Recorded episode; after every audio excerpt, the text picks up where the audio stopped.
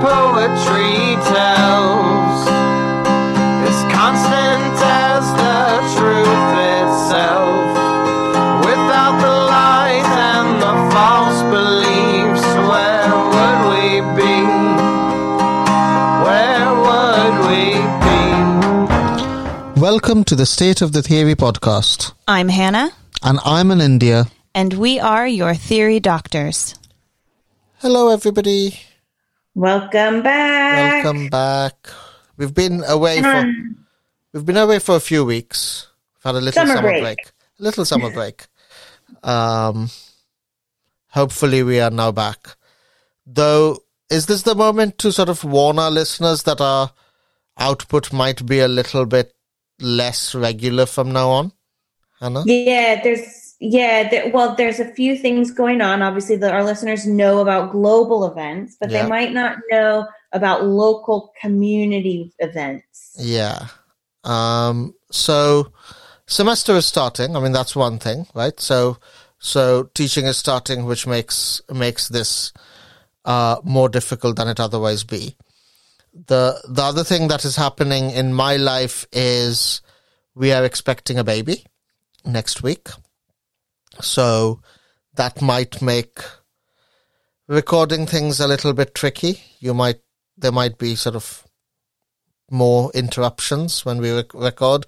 I might have less time. So I'm, I'm supposed to be going on paternity leave from, from next week. We will try to record as much as we can when we can, but there might be, there might be a, a drop off in the regularity of our episodes. Is that, is that fair? I think so. Yes. Yeah. How have you been, Hannah? Well, you know, all the same, all the same. Uh, yeah, but the weather's nice here in Edinburgh today. It's been nice for the last couple of days, which you know, it's it's it's a it's a makes a nice change. Uh, but Yeah. certainly in Britain, COVID seems to be taking a turn for the worse. Uh, we we may or may not be back in lockdown at some point soon. Uh, hope things are okay wherever you are. Uh, hope you you and yours are as safe and well as, as possible. Um, what are we talking about today, Hannah? today. Well, so we we went back and forth, didn't we? Because obviously we don't like talking about white ladies who pretend to be black. But they continue to insist on doing it. And we continue to have more observations about it. So this is this is this is the fifth year I think that I have taught a master's class for our women writing and gender program in, in the University of St Andrews. And the fifth year that the class has made has been a significant proportion of the class has been on Rachel Dolezal.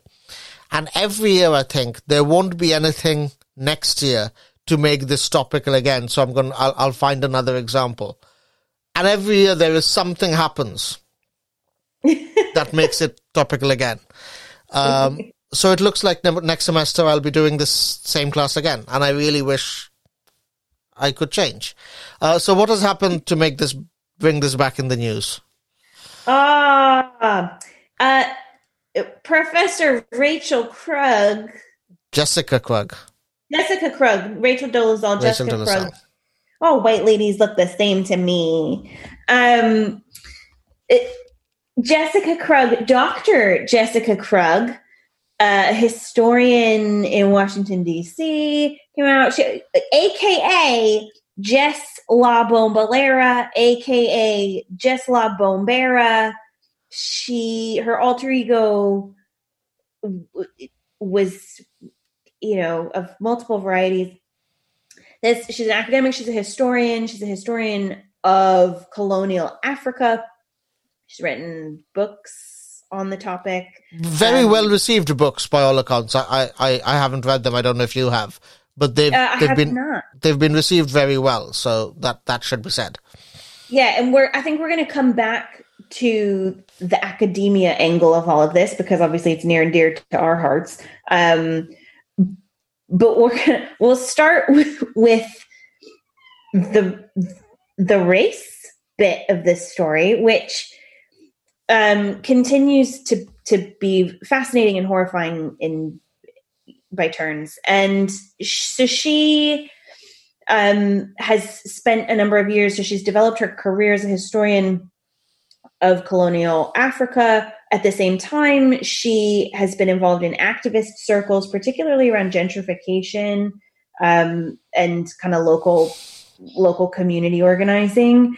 And she has has entered those activist circles as a woman of color and sometimes as a black woman and it's it's the way that she describes it and the way that other people who interacted with her describe it is that that she would sometimes sometimes say that she was from one particular community and then other times she would say that she was from a, a, another particular community. And um, generally active the activists who've worked with her and other scholars who've worked with her have kind of just taken her at her word and um, uh, tried to avoid what they call often call identity policing. So that's sort of how how she's managed to sort of build a reputation.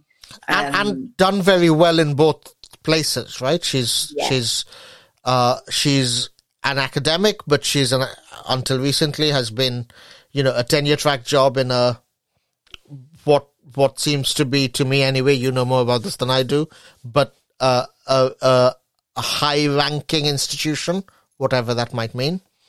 Uh, it's an institution that anyone would would probably be fine working at. Yeah, you know.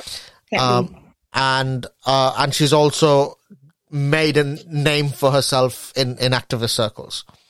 Yes, which is one reason why uh, the the revelation of her her lies was so shocking.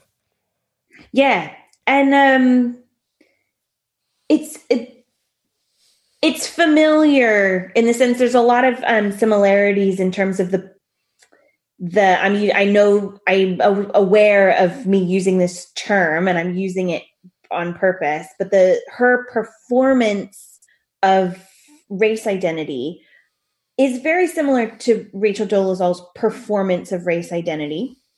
It's tied to activism, it's tied to social justice programs, and it's tied to her intellectual work. Rachel Dolezal was working um, for the NAACP. So um, there's a there's a similarity to the performance, not just as black women or women of color, but also as activist black women and activist women of color. So that's really important to this story.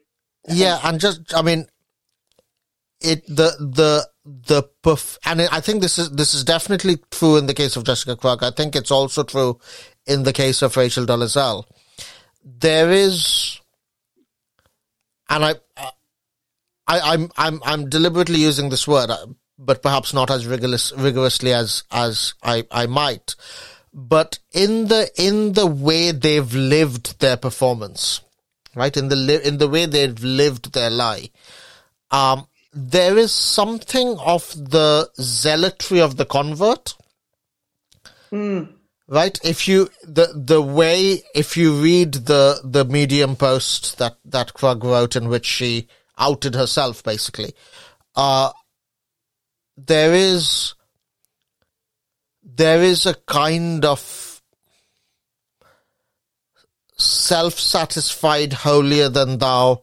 My politics is so much superior to those around me. Sense. Which yeah. which reminds me absolutely of the zealotry of the convert. Right? The way in which she she talks about the the the fact that her politics is a sort of platonic ideal that she has to live up to, and even when acknowledging her her lies, she's presenting her lies as I didn't live up to this completely self-assured sense of superiority of my politics, which that is how converts speak about the faith, right? Yeah. Yeah, and it's interesting too. So she mobilizes all the words, right? So she uses all the jargon of kind of um, you know conservatives who make fun of liberals call it wokeness. She uses that jargon really specifically. So she she throws around terms like um, I appropriated the culture, and uh, you know, so it's it's demonstrating that because she can use the language she has the authority to out herself on her own terms. It's really it's really really weird. It's a really interesting and and I think this this gets to the the this the heart of why this story has been so popular in the media.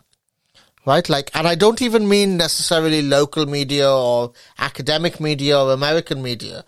The fact that you know, the BBC and the Guardian have done big articles on on Jessica Krug is a I mean that that's that's interesting. That's odd, right? Why why do news editors sitting in London think that this story will be of interest to their readers? And I think that's a question that's worth exploring in a little bit more detail you know, it, it makes sense why we're interested. We're interested in the politics of race and the politics of academia. But that is, I would have thought, too esoteric for either The Guardian or, or the BBC, but it isn't. And I think that interest says something about media understandings of and attitudes towards blackness. Yeah, yeah and and media understandings of of of identity and particularly black identity. Yeah so so uh professor priyamvada gopal from cambridge who i think we both follow on social media and uh whose work we we really like and has has influenced us uh she uh wrote on social media that part of the reason why the, the media is so interested in sensationalizing this story is that it it does what you described her words do Jessica Krug that is her words do in terms of uh living up to conservative tropes about about liberal woke academics which is that blackness which has always been seen by conservative and even some liberal mainstream media as a performance that is being conducted in order to achieve some kind of gain. Right? That is the, the sort of the textbook definition of playing the race card. Right? If you can, if you can pretend to be black, then there are advantages that are open to you that are not open to white people because white people are the real victims here. So therefore, when white people pretend to be black, it is obvious that they're doing so in order to gain some kind of benefit. Rachel Dolezal, uh, the Rachel Dolezal story, when it broke, a lot was made of the fact that she got a scholarship to go to a historically black college.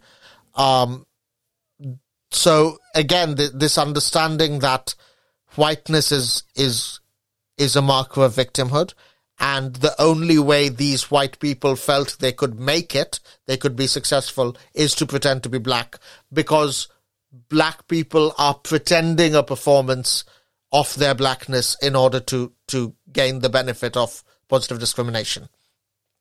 Yes, and the and the, that performance of blackness is um there's a fictional story underpinning the performance of blackness that is one of victimhood.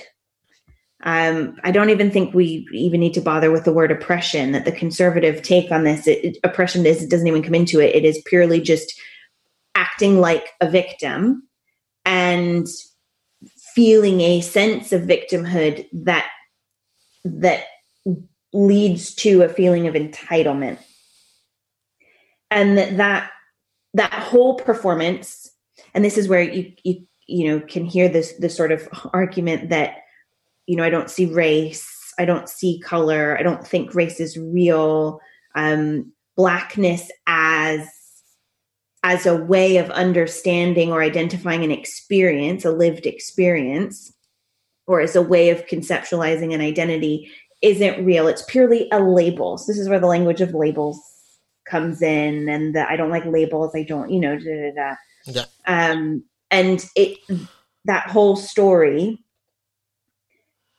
can continue on in its merry on its merry way even though i think you know we have really there's really really serious serious stuff going on that story gets to continue forever Yeah, yeah. Shout out to to friend of the pod, Dr. Katie Muth, as well, who, uh, in a discussion with me, described this phenomenon as as sort of blackness as political fraudulence. Right, like there is something fundamentally inauthentic, and I know obviously both of us have problems with with the concept of authenticity, but if we take the concept of authenticity as given, then by that definition, there is something fundamental about the inauthenticity of blackness because it is it is only being weaponized in order to gain an unfair advantage. yeah That's why it exists. And uh, if if those advantages weren't available, then the implication is we'd all just be people, we'd be human beings, there wouldn't be any labels, and we'd all have a fair shot at whatever it is uh, uh, that we, that we are going for. Um,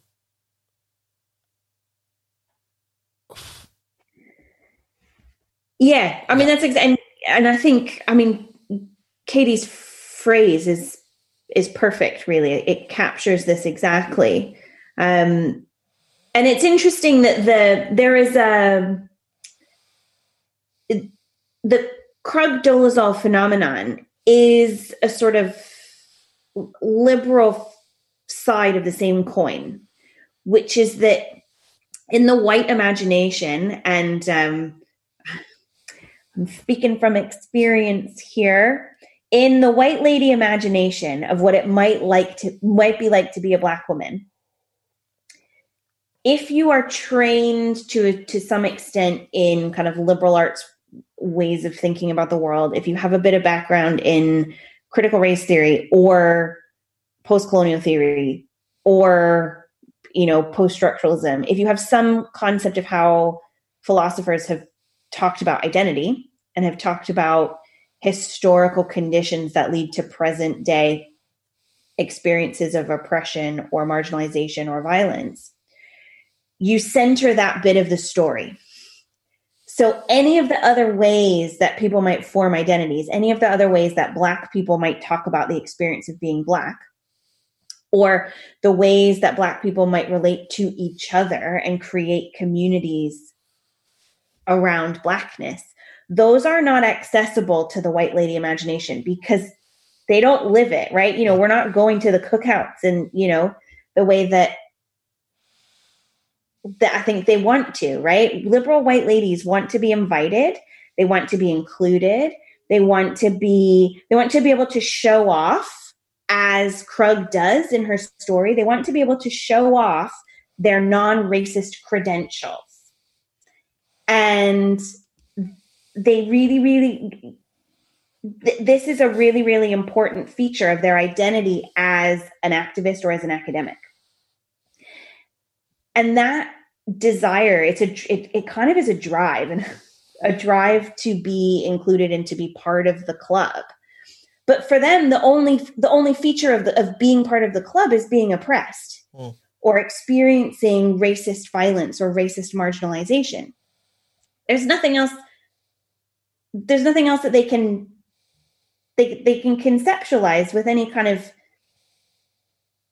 like reality or or experience. So so you start with that experience and then get yourself into the community and then you can get bits and pieces and so the sort of the building of a fraudulent identity is rooted in in you know how do i how do i pretend and live the experience of of oppression based on being black which of course is super weird and creepy. So, playing devil's advocate for a second, how, and I think this this gets to a more fundamental question about critical theory, where, which we might do an episode on in the future. We've we've we've been talking about this for a while, but given what we know about both performance and performativity, the differences between the two, given we know that th- you know theory tells us that identity is performative, what constitutes a fraudulent identity? Well, this is this is a question, isn't it? And this is a question for people who work on identity. Yeah, because you know, like we we don't want to we don't want to talk about sort of authentic blackness. We don't want to talk about essentializing blackness. We want to, we want to we want to open up the concept of blackness in all its various ambiguities and and and contradictions and all of all of that. But we also know that the Dolezal Krug effect is is is an example of fraudulent blackness. So how can you have fraudulent blackness without authentic blackness? Yeah, I mean it's I think the idea of performance and performativity, if you center that that particular critical theory concept, and I think this is where the media stuff comes in because the media it, for kind of obvious reasons because of how the media works centers performance and performativity as the both the the maker of an identity but also the arbiter of an identity. And questions on kind of all all sort of ends of this the political spectrum revolve around this. Who on the the kind of the more liberal side who has the right to perform an identity? Who is allowed to perform an identity? Um, and and white women have often been given a lot of leeway here. So this is where blackface appears in fashion. It explains kim kardashian and the, the kardashian jenner family's exploitation of blackfishing which is the idea that that white women wear and appropriate um, aspects of black aesthetics in order to make money. Um, that that it hinges on a discussion about who can authentic who's authentically allowed to perform blackness without it being exploitation. And then on the right it's a it's about you know performing blackness is is always for self gain it's always for but they all they all take at its at the base level that performance is the key to understanding the identity or for identifying an identity. That's circular but you know what I mean. Mm. But I guess if you th- if if we think of identity as um not performance, you have to start looking around for other tools or other lenses for understanding how people make sense of themselves. And, and that's dodgy, right? Because the tools the tools that have been handed down to us include thing places that we we wouldn't want to go to, you know, like genes, like you know, like it's it's the the other options if we don't think about identity as as performative the other options aren't nice. They aren't aren't good. No, and and they're fictional. Yeah. And you know, in a lot of ways, the yeah. the idea of race science is, you know, it's been debunked many times by many clever people. I mean, I, I, my sense is this is this is a question we're going to have to come back to because this is a question that is about identity, but but it's it's also about critical theory more generally because and and this is this is a, a theory question that I've been I've been wrestling with in my own mind for some time, which is how can you hold on to the concept of truth and falsity while questioning the the existence of an absolute truth, right? Whether this comes, whether this is about identity, whether this is about history, whether this is about ethics. However, how do you do that?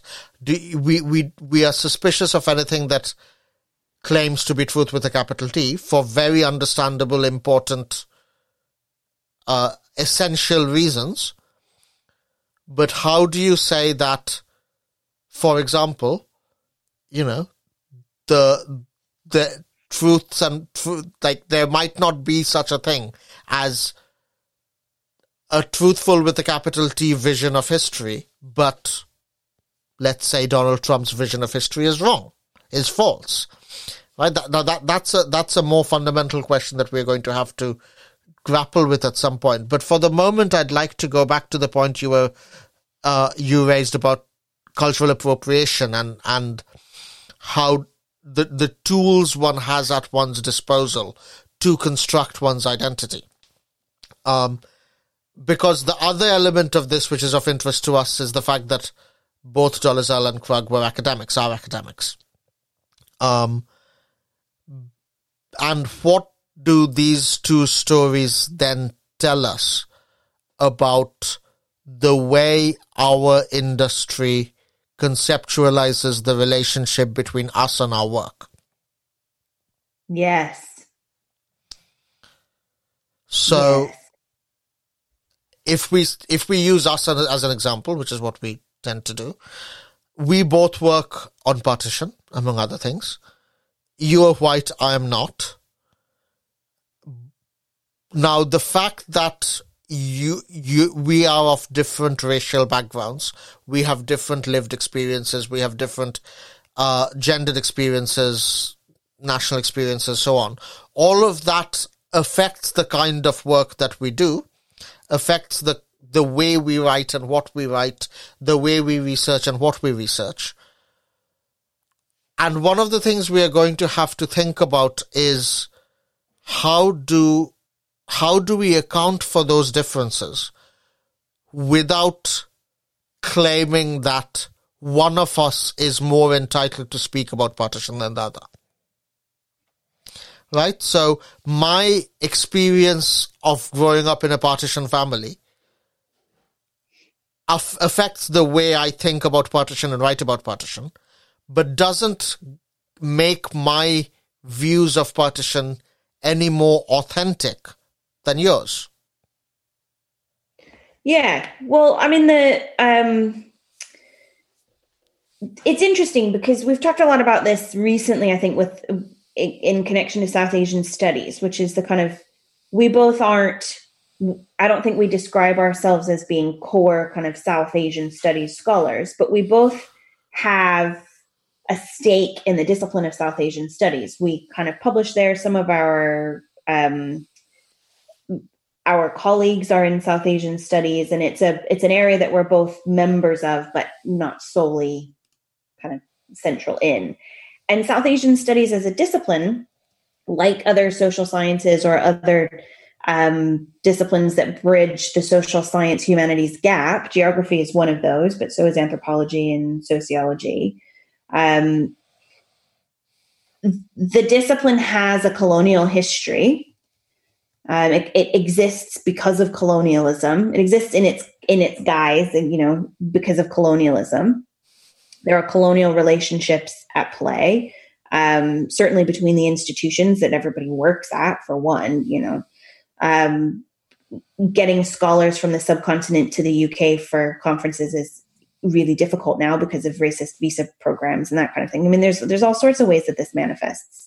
But it's really, really interesting how a discipline that is, you know, decades old is now part of more recent debates about who gets to do research on what. Yeah, and, and that that connects about what? Yeah, that connects precisely to the Dolezal Krug story because I I am not prepared to accept that their their embracing of blackness, or rather their their pretense that of their own blackness has anything to do with attempting to get ahead in life because that doesn't work for obvious reasons. But I am prepared to accept that it their pretense of blackness is in part coming from an understanding that they that their research on quote unquote black subjects, African studies, colonial, post colonial studies, however you define it, that work would seem to, would be seen to have less value if it didn't come from scholars who identified as black and who Yeah. were identified as black. Yeah. Because Krug, you know, she could have written those books and and everyone knowing she was white and the books would have been the same. and it's it's it's not it's not as if there is a lack of white scholars working in these areas No. Right You know, you get if you do if you if you do critical historical research, you learn how to read the archive against the grain, right? Like it's not there are we have tools to to to write decent pieces of historical writing. You know, it's not it's it's really interesting because there's an element of experiential expertise and I think this this is a type of expertise that has become quite popular in certainly in, in like social science research that happens in development contexts, for example, where you do participatory research. Um, there's a there's a desire to say to talk about research hierarchies being broken down so that a, a kind of a white researcher working with a community of people who may not be white can do participatory research and the power imbalance will be mitigated or something, right? This was really popular in the 80s and 90s um, and is still a feature um, of, of lots of research projects. But what comes along with that is this concept of positionality, um, which comes out of critical theory, but gets gets mobilized in a kind of instrumentalist way in in research projects in development studies and in sociology and anthropology and geography, et cetera. Um, and the idea is, is to do exactly what you're saying, which is to to examine critically but also rigorously the ways that our selves are part of the research that we do, part of the work that we do. But it gets, I think, because there's this fear that that your position limits or inhibits or denies authority or denies a right to speak or denies authenticity. In order to get around that if you have the privilege to you pretend to be the thing that gives you the authority yeah rather than being a white lady who does research. Yeah and i've i've seen it i've seen it cut both ways right? Where i've seen Uh, and and heard of especially young black scholars who are working on let's say slavery who are told by senior white academics that your work has less value because you can't be expected to be objective and dispassionate about this. So that's one way of it being policed. The other way of it Yeah. being policed is precisely what you just said, where you are you are a white person, you can't you haven't lived this this experience of partition or whatever, and therefore you shouldn't be allowed to work on partition. And then there is a third way this flips, all all with the same underlying logic, which is, oh, you are a you are a BIPOC academic, you must be working on race or post-colonial studies, which I've also experienced multiple times. Um, and all of these these approaches, even though they're the politics of them might might be seen to be diametrically opposite, all come to the same point, which is they they represent an an incomplete and unhelpful understanding of the relationship between us and our work. Because we need to as an as an industry, as an as a as a world, as a as a sector, however you decide describe it, we as academics need to need to come up with ourselves initially, and then need to be better at teaching our students to account for the way their subjecthood affects their work without it ending up in a place where someone doesn't have a right to speak. Do you see what I mean? Like, we need to find a way of a white person saying, as a white person, I need to be able to speak on blackness, but I need to do that with an understanding of how my whiteness is affecting this. Yeah. And I would have Yeah. expected or I would have hoped that in the world of critical theory, anthropology, history, English, with all those subject divisions and the differences between those di- disciplines in mind, I would have hoped that we would be more advanced here than we clearly are. Yeah, well, and, and in fact, a, a lot of um, a lot of academia has has embraced this way of thinking, has kind of um, appropriated some of this way of of identifying people and identifying research and thinking about uh, authority and um, and voices and work. It's it's really it's it's quite interesting, um, especially because a lot of the disciplines. I mean, it's certainly our disciplines. There is an expectation that you do engage with your own subjectivity and its relationship to your work.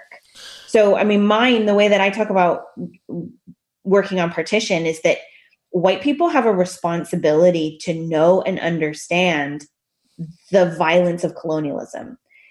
And they have a responsibility to teach each other about the violence that Britain, the United States, France, Germany, Belgium enacted around the world in the 18th, 19th, and 20th centuries. That that is that that's really important. Um, and that's how I when I get asked this question, because I do get asked this question, um, you know, what what gives you the right to study partition? That's what I say. You know, the thing that I study most is is how white people were doing bad shit. But I have to have that answer ready. Mm. You've never asked me that, which is interesting. We never really talk about talk about this. Um, No, because I mean, I guess I.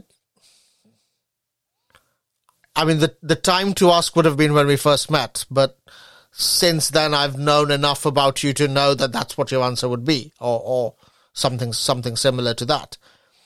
Um, and of course, the the the flip side of that that question is the more self aware work that comes from white scholars about colonial violence, the the more BIPOC scholars can feel able to do other things. Right? Like if we if if the if the entire responsibility of studying the legacies of colonial violence falls on the far smaller cohort of BIPOC scholars, then it is harder for someone like me, not that I'm I'm doing this, but for someone like me to to claim the right to study T.S. Eliot, for example. You know, like why why why should the expectation be that I have to do post colonial studies? Because that's a question I've or, or a, a demand that I have experienced implicitly, where you know someone like you must be doing post colonial studies. Why, why aren't you doing that? Um, yeah, yeah. Why are you Why are you studying this other random thing Yeah, when clearly that thing must matter the most? To exactly, you? exactly.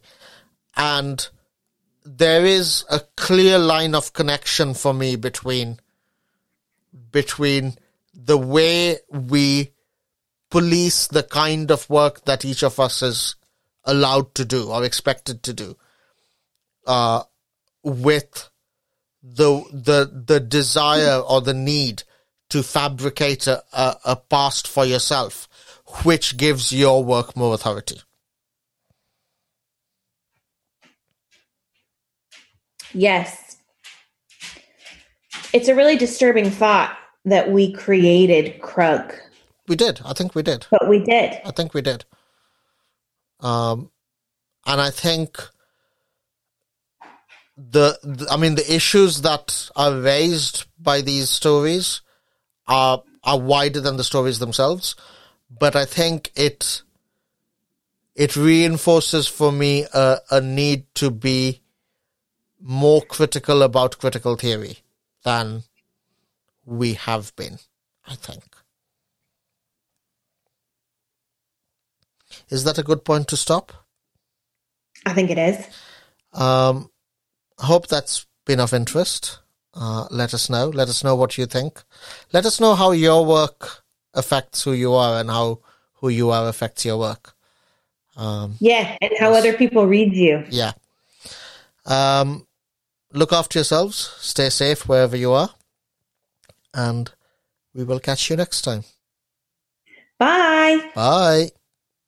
We hope you enjoyed this episode. I have been Hannah Fitzpatrick. And I have been an Anindya Raychaudhuri. You can contact me on Twitter at Dr. H. Fitz. And me at Dr. Anindya R. Our show is on Facebook at State of the Theory Podcast and on Twitter at Theory Doctors. Our music is provided by the Agrarians, and this has been State of the Theory. Thank you. Where would we